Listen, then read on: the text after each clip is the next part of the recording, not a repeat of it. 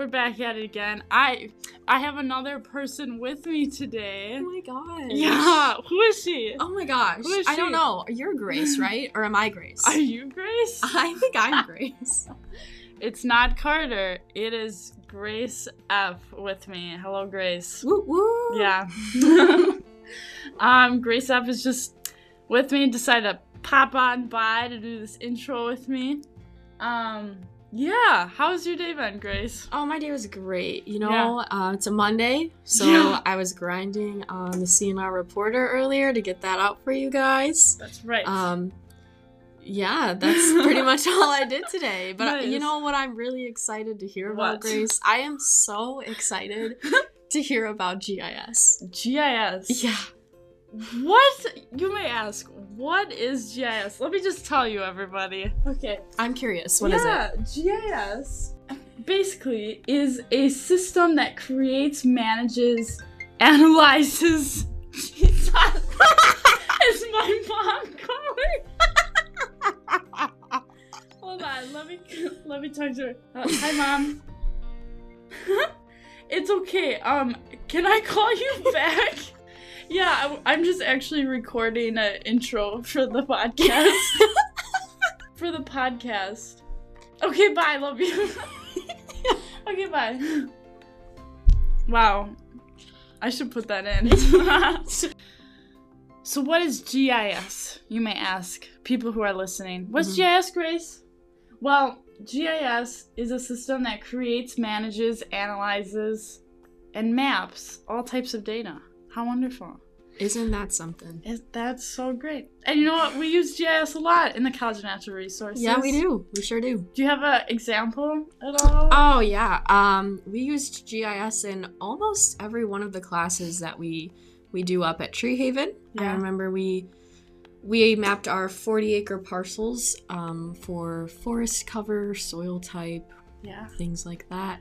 Yeah. Yeah. Cool stuff. Well, I met today with the GIS instructional administrator, um, Doug Miskowiak. No way. Yeah, I know. He's like a celebrity, isn't he? I know, right? I know. For GIS 341. oh yeah. Um, basically, Doug is not a CNR professor in a sense, but I just decided just to interview him just to get a perspective from him. Certainly relevant. Yeah, he has really good projects, and I really think this is a really good episode. And I'm excited for y'all to hear. Yay! Woo! GIS. GIS. music. so, um, do you want to start a podcast? I'm Doug Miskowiak from uh, the UW Stevens Point Geographic Information Systems Center. There, I'm the GIS instructional administrator, but I also um, teach at the Department of Geography and Geology. Mhm. So, for the GIS Center, I do a lot of outreach work with local communities, uh, sometimes state governments, sometimes not for profits. Um, commonly, we'll get a couple grant contracts and have students um, perform the work for those agencies or individuals. Uh, the other portion of my job is related to teaching. I teach um, several courses in our Department of Geography and Geology, including Geography 341, our introduction to GIS, but I also teach our intermediate advanced course in GIS now, uh, database management and design, Mhm.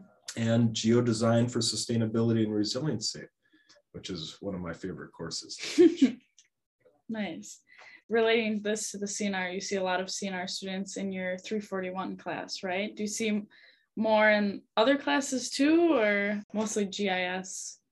Uh, many of the students uh, come from our College of Natural Resources from a variety of majors. And I think my major with the most students in is likely wildlife ecology. Mhm.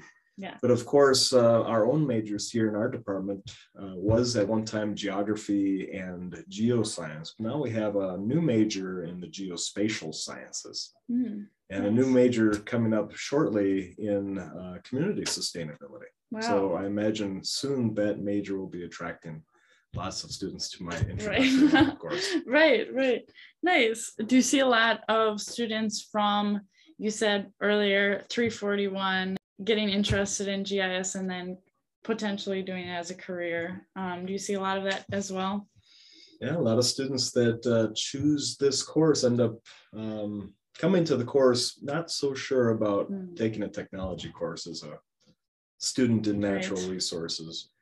But they quickly discover that it's less of a course about technology and Mhm. more about a course in problem solving in geographic space. Right. And once they um, come to that understanding that it's really about what they're doing already, it's, they're just using a computer to help manage the processes. Mhm. Um, some of them really develop a passion for it, and some of them move on to uh, develop it into a career. Nice. Yeah, actually, I started out um, at the what was then uh, UW Marathon County, which is now UW Stevens Point at Wausau. So I guess at some point I was a pointer. Right. nice. You're I back. guess then I was a husky. I guess they're still huskies, aren't they? yeah. Uh, but then I navigated down to UW Madison, and at the time I thought I was getting engaged in the horticultural program. Mm, And uh, I quickly met with one of my advisors there. And after listening to me for about a half an hour on what I was interested in, he told me that I probably should also consider the Department of Landscape Architecture right. because what I was describing was design, planning. Um, and ultimately, once I, I made that decision, it turned out to be a very good one for me. The first thing I learned is landscape architecture is way more than plantings and Yeah. hardscapes in your residential yard. Right. It, it can have a regional and even um, a larger geospatial perspective than that. Hmm. Have a lot of influence in how decisions are made. Right.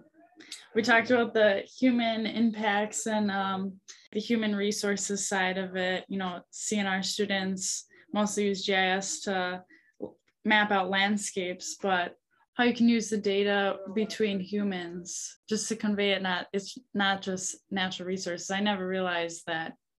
Like with that one project that you had going on um, with the breast cancer research Mm. too Yeah, right. um i just never realized oh that's you know to do human populations too Yeah, what's really interesting about geo design and even GIS to a large extent is that it's really the human partnerships and the collaborations that end up making a difference. right Uh, no matter how good your analysis is, no matter how beautiful your maps are, if you can't build a human collaboration to get those plans put into action, Right.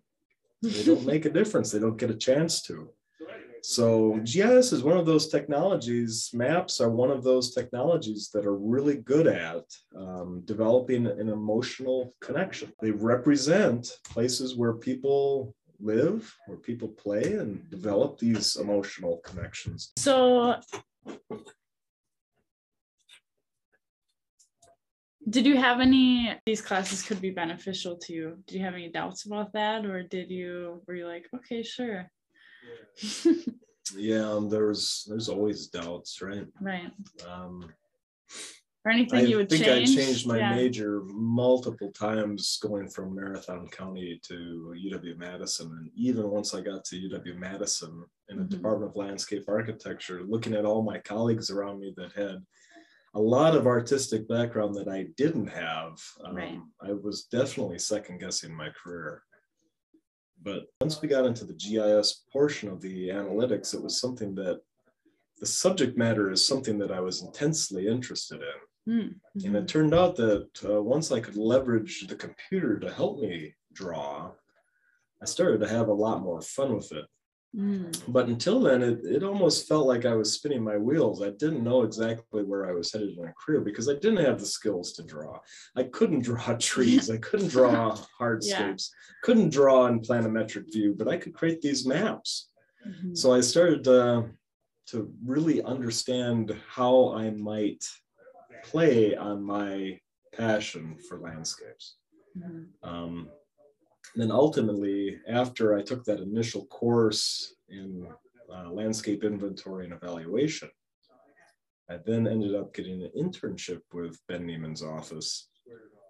And um, at that time, he was working with Kathleen Falk, the Dane County executive, uh, trying to utilize geographic information systems to help with their current comprehensive planning effort and their farmland preservation planning effort and their natural resources uh, planning efforts.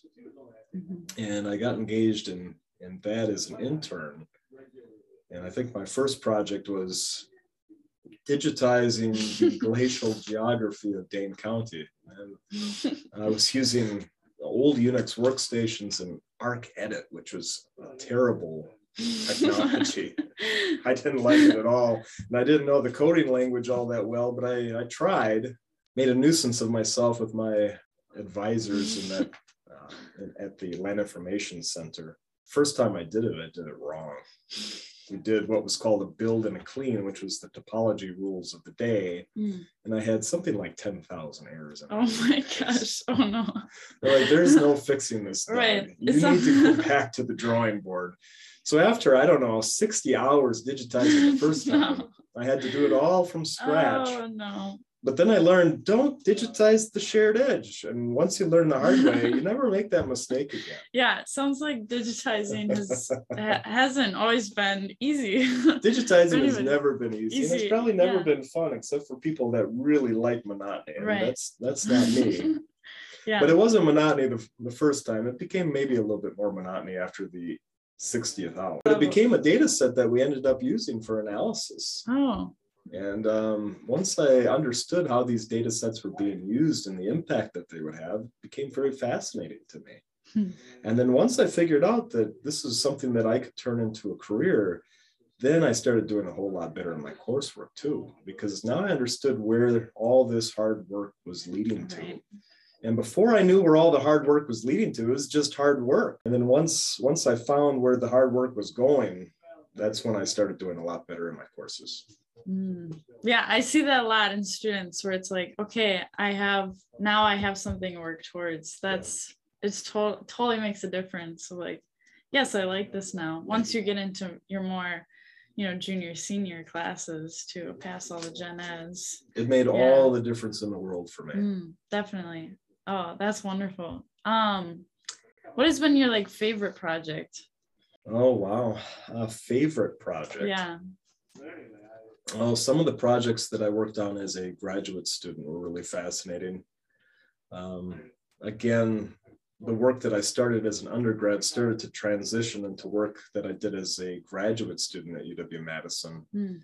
And Ben Niemann, my major professor, ended up getting a grant um, from Vice President Al Gore's office. Mm, wow. for reinventing government. And it was our job to see if we could help um, help local government make decisions that were more efficient, more effective, and ultimately more equitable. So more efficient doing something faster than you could in the old days, or hmm. more cost effective than you could before, more effective making decisions that are better than you could before, making decisions that might have more impact on society and then more equitable uh, where data is accessible, decision making becomes accessible, and decisions are implemented more equitably, fairly uh, for people. And that turned into a national phenomenon. We actually got invited by ESRI to become the center of attention at their conference. So wow. now we're presenting in front of 16,000 people oh at the plenary session. Luckily, I didn't have to present then. Okay, it good. was uh, Ben Niemann that did the presenting.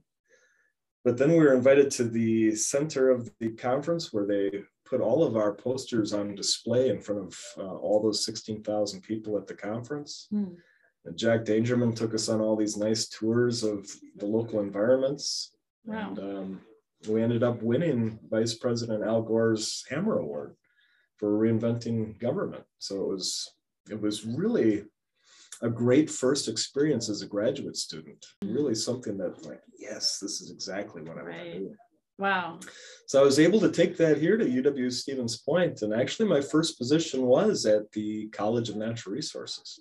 I hmm. worked for uh, Anna Haines at the CLUE Center for Land Use oh, Education. Nice and we were helping other local governments uh, utilize technologies and help them uh, develop their comprehensive land use plans. So most of my work was done with Waupaca County, and I had convinced Waupaca County to use a technology called What If to do their future land use mapping, and that was really innovative. Nice. And uh, some of the work we did ended up being a template for other counties in the state to use technologies for their planning efforts as well. Hmm. In 2009, I ended up uh, taking the position here at at uh, the GIS Center under a federal grant. Wow, that's so fulfilling! Like that whole um, experience with Al Gore. That's that's wonderful to hear. That was in graduate school, right? With your internships that led you up to that point, was it just that one internship with Ben? Yeah, the one internship um, turned in the one unpaid internship turned into a paid internship, which turned into a position at UW Madison, which turned into graduate work at UW Madison. Wow. so under Ben, um, I remember the day that I was working uh, in the office for Ben as a project. Uh, what was the position description? Outreach specialist. Okay. Associate outreach specialist. And this was before I went to grad school. And he walks into my office, puts his hand on my shoulder, and he's like, Doug, I think you need to go back to graduate school. Mm. and I want you to become my teaching assistant. And the first year, I completely ignored him. I'm like, you know, I wasn't the best student as an right. undergraduate. I think I was a 2.9 maybe. And school was kind of hard for me. Again, it's be- largely because I don't know, I didn't know where it was headed at the time. Mm, right. Moreover, I never liked testing. I didn't like homework and all that stuff either. Yeah. and the next year, he comes back to my office, puts his hand on my shoulder again. He's like, Doug, I think you should go back to grad school and you should be my teaching assistant. And I thought to myself, you know, this opportunity is not ever going to present itself again. Right. So I'm like, buck up, partner. Give it a shot. Take a risk. Yeah. So I took a risk and I took the GRE. I'm quite positive I didn't do the best in my GREs, mm. but I got into the Department of Urban and Regional Planning anyway. And um, Ben paid me a stipend under his grant, probably because I had a whole lot more passion for the work. But um, again, I'm really glad he saw something in me that I didn't see in myself at the time. That's awesome. That advisors can do that too, and other people in your life. Oh, yeah. No, that uh, that professor is uh, very special to me. Yeah. So we ended up becoming lifelong friends afterwards. Mm, awesome. Wow. I think we talked about this before, but any advice you could give that younger self in deciding to go to grad school? Yeah, that's a good question. What advice would I yeah. give to my younger self? So hmm. I did take chances. I wish I would have took that. I don't like that word. Yeah. Uh, the advice I would give to myself is uh, trust your professors a little bit better. Mm. And I don't think I did that. I think I was skeptical of much of the stuff I was hearing. And it's okay to be a skeptic. Right. I don't mind being a skeptic. I'm still a skeptic to this day in many ways. And sometimes I just have to play devil's advocate to try to understand the issue from various perspectives before I can find a perspective that I believe in. So I don't mind playing the role of a of the skeptic, but what I would I think I would try to place more trust in my professors than I did say, you know, this reading that they handed out to you, just not to make you do some work. They selected this reading because they believe it's going to help improve mm-hmm. your body of knowledge to make you a professional that is useful. Mm-hmm. yeah, it matters. Yeah, it mattered what they do. Yeah, and sometimes I just ignored it. Mm-hmm. And um, if I had to give my advice, I'd be like, you know, do your damn work, Douglas. right. When they give you work, do it. Um, I attended every class, most every class, but I didn't do some of the the readings, and that's one thing I would have changed. Right. Hmm. Yeah, I mean, we we all regret some things, but it's a hard question. You know, I always say to myself, I make excellent decisions. You know, like deciding different things, but in the end, it all works out. right? Yeah, I don't know if I'd call them regrets. Yeah. Uh, it ended up being a comparison. And Right. To me, what was the difference between undergraduate and grad school? It's because I finally knew how to how to study. I knew how to work. I knew how to take notes. Mm. I worked a little bit harder at it, and uh, I, it felt good that I finally came to that conclusion. Right. Yeah. Just needed that click, that boost. Wow. But you got to find it on your own. Right. Nobody's going to find it for you. Definitely. And until I figured it out on my Yeah. own, nobody was going to tell me. So whatever advice people are taking from this, they're going to be like, "Yeah, right." yeah. And then five years from there, they're going to remember this podcast, Right. and they're going to be like, I need a Ben in my life. I need a Ben in my life. yeah. Right. right. I need a Ben to tell me to kick it into gear. Or That's a dog. right. Or a dog. um, what do you think some of the skills are necessary? You'd be Um, really yeah. surprised, I think. I still don't consider myself an information technology professional. Mm. Okay. But of course, that's primarily what I end up doing. In fact, many of my colleagues, they ended up in IT, but after getting trained on the job. So my skills were much more based in critical thinking and taking that critical thinking and being able to translate what did I wanted to do with a plan and get the technology to help me to do that. So critical thinking was uh, the skill that I needed more than any of the others. Again, I'm not an IT professional. I don't think I ever will be an IT professional. I don't like programming languages. and the benefit of modern GIS technologies is you do not have to be an IT professional to leverage your career in a very useful way. Mm. So if, if you want to be a forester, be a forester that utilizes this technology to help do your job better. If you want to be a hydrologist, become a hydrologist and then learn how to leverage these technologies to uh, to do your job a little bit better. Or learn at least what the technology is capable of and then find somebody that is capable of utilizing the technology to help you do your job better. We do not have to do this job on our own. The world's problems are bigger than we are capable of solving all by ourselves. Mm. And there's no reason we have to solve it by ourselves. So if you're able, if, if you've got the skills to build human collaborations, take what you are good at, collaborate with somebody else that is a, good at something else, and then develop a beautiful partnership to solve these really hard problems. Human partnership. Yeah. That's what we're talking about. nice. we finally made full We circle, made, we made full circle. um, speaking of partnership, are you involved in any projects right now or mostly teaching? Uh, right now, I'm mostly engaged in teaching, Hmm. but the last few projects have been with a natural resource group up in the Hayward area, um, the Courte Oreilles Lakes Association. Mm.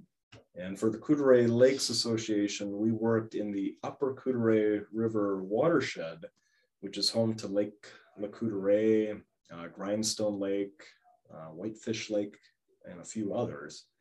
And they're trying to solve the problem of excessive phosphorus and sedimentation of Lake Lac Courte Oreilles. Um, that project, um, take a look at the problems with the watershed, in precipitation, 12 billion gallons of water fall in precipitation in that watershed. And if you look at the way water travels within that um, watershed, all 12 billion of those gallons of water are going to flow into Lake Lac Courte Oreilles Mhm. before they flow out of Lake Courte Oreilles towards the Mississippi River. So they know they're not in control of their own destiny. Even if they've controlled all the sediments with the immediate basin, their neighbors in the other portions of the watershed, if they don't solve the problem of sedimentation and nutrients and phosphorus, they can't protect the fishery on Lake Courte Oreilles.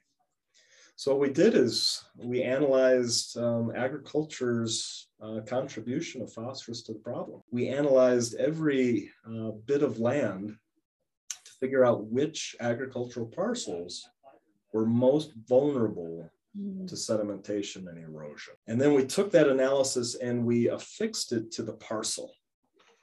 And once you affixed all that information to the parcel, you could figure out each landowner's potential contribution to the problem. Wow. So that was that was really profound. yeah. And it was profound to the conservationists in the local area. In fact, the conservationist from the Natural Resources Conservation Service took our analysis and he met with every single agricultural landholder in the mm-hmm. watershed. And he said, This is your potential contribution. And they did analyses of their soils locally, and every landowner that uh, person met with was willing to implement agricultural best management practices Wow. to help improve um, surface water quality and help improve the home for that two story fishery. Wow. So that was a really wonderful project to be a part of. We're hoping that eventually it changes the Clean Water Act here in Right. Wisconsin for two-story fisheries from, I think, 15 parts per billion phosphorus to water to 10 parts per billion to protect Mm. cold water fisheries. That's the ultimate goal um, for that group. But of course, I've I've worked with health agencies. I've worked with the Marshfield Clinic. Uh, that was a fascinating project going back to 2010, whereby we got access to patient data, patients that presented with breast cancer at diagnosis.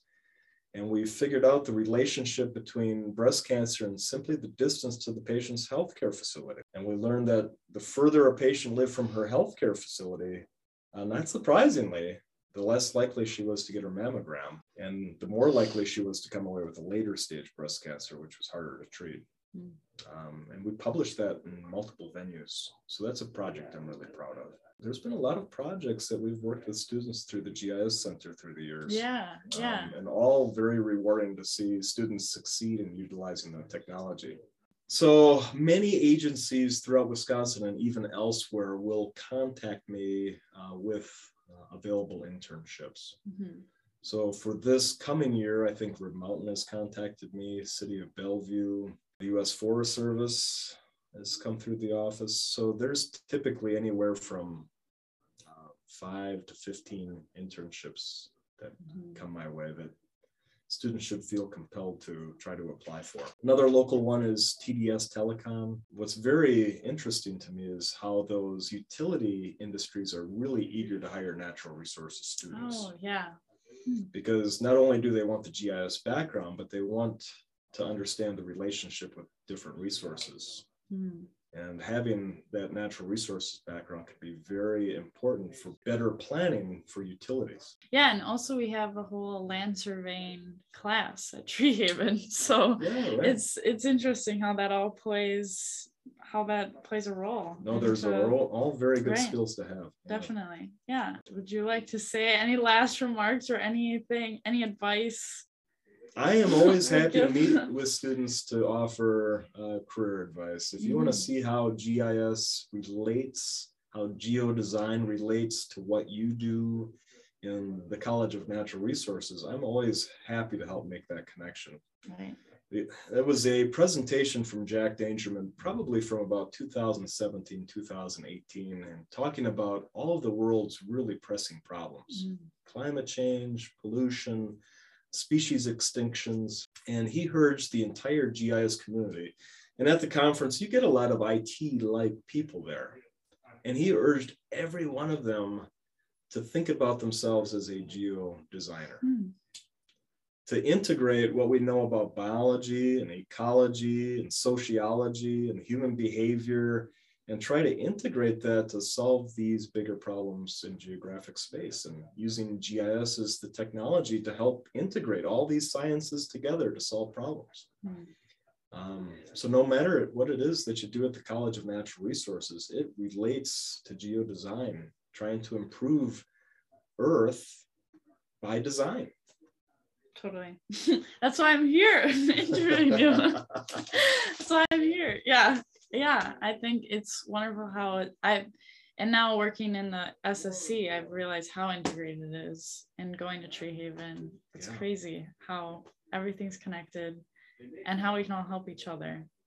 So, Oh, it's really great to see Yeah. students making those connections. yeah, definitely.